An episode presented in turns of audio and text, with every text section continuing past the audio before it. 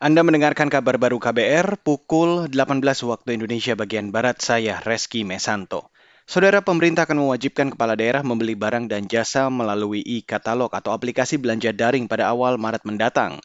Menteri Koordinator Bidang Kemaritiman dan Investasi atau Menko Marves Luhut Binsar Panjaitan mengklaim kebijakan ini untuk meningkatkan serapan produk usaha mikro kecil dan menengah atau UMKM. Peran UMKM itu sangat penting. Saya bahagia sekali hari ini ada Pak Anas di sini. Ada program pemerintah segera akan di-launching oleh Presiden, nanti mungkin tanggal 7, 8, 9 Maret ini, yaitu bagaimana belanja pemerintah itu wajib hukumnya, saya ulangi wajib hukumnya, untuk membeli melalui e-katalog. Itu ada 400 triliun. Kita punya belanja government procurement itu 1.170 triliun tahun. Dan tiap tahun angka itu meningkat. Kalau itu sama dengan hampir 90 miliar dolar. Jadi angka yang sangat besar sekali.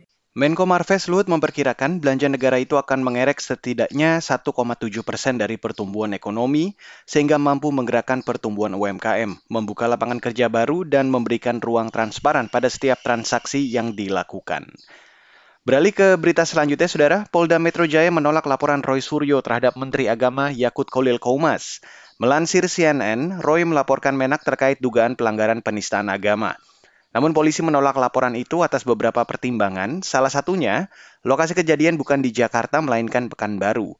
Dalam sebuah wawancara di Pekanbaru Riau, Menak Yaqut Cholil Qoumas awalnya menjelaskan ihwal aturan volume suara toa masjid dan musola. Menak kemudian mencontohkan volume suara-suara lain yang berpotensi menimbulkan gangguan. Namun penjelasan ini diartikan berbeda oleh sejumlah pihak dan menimbulkan kontroversi.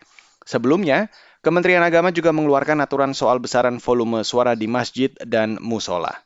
Saudara, pemerintah Indonesia memberikan sikap atas pengerahan militer Rusia ke Ukraina. Juru bicara Kementerian Luar Negeri, Teuku Faizasyah, mengatakan, Indonesia prihatin atas eskalasi konflik bersenjata di Ukraina yang membahayakan keselamatan rakyat. Kata dia, Indonesia mengecam tindakan yang melanggar wilayah teritorial negara lain. Menegaskan agar ditaatinya hukum internasional dan piagam PBB mengenai integritas teritorial wilayah suatu negara, serta mengecam setiap tindakan yang nyata-nyata merupakan pelanggaran wilayah teritorial dan kedaulatan suatu negara. Juru bicara Kementerian Luar Negeri Teuku Faizasyah menambahkan, Indonesia meminta semua pihak mengedepankan perundingan dan diplomasi dalam konflik Rusia-Ukraina. Indonesia juga mengajak semua pihak mengutamakan penyelesaian melalui jalur damai.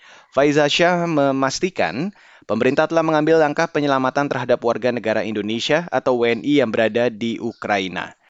Dan saudara, demikian kabar baru, saya Reski Mesanto.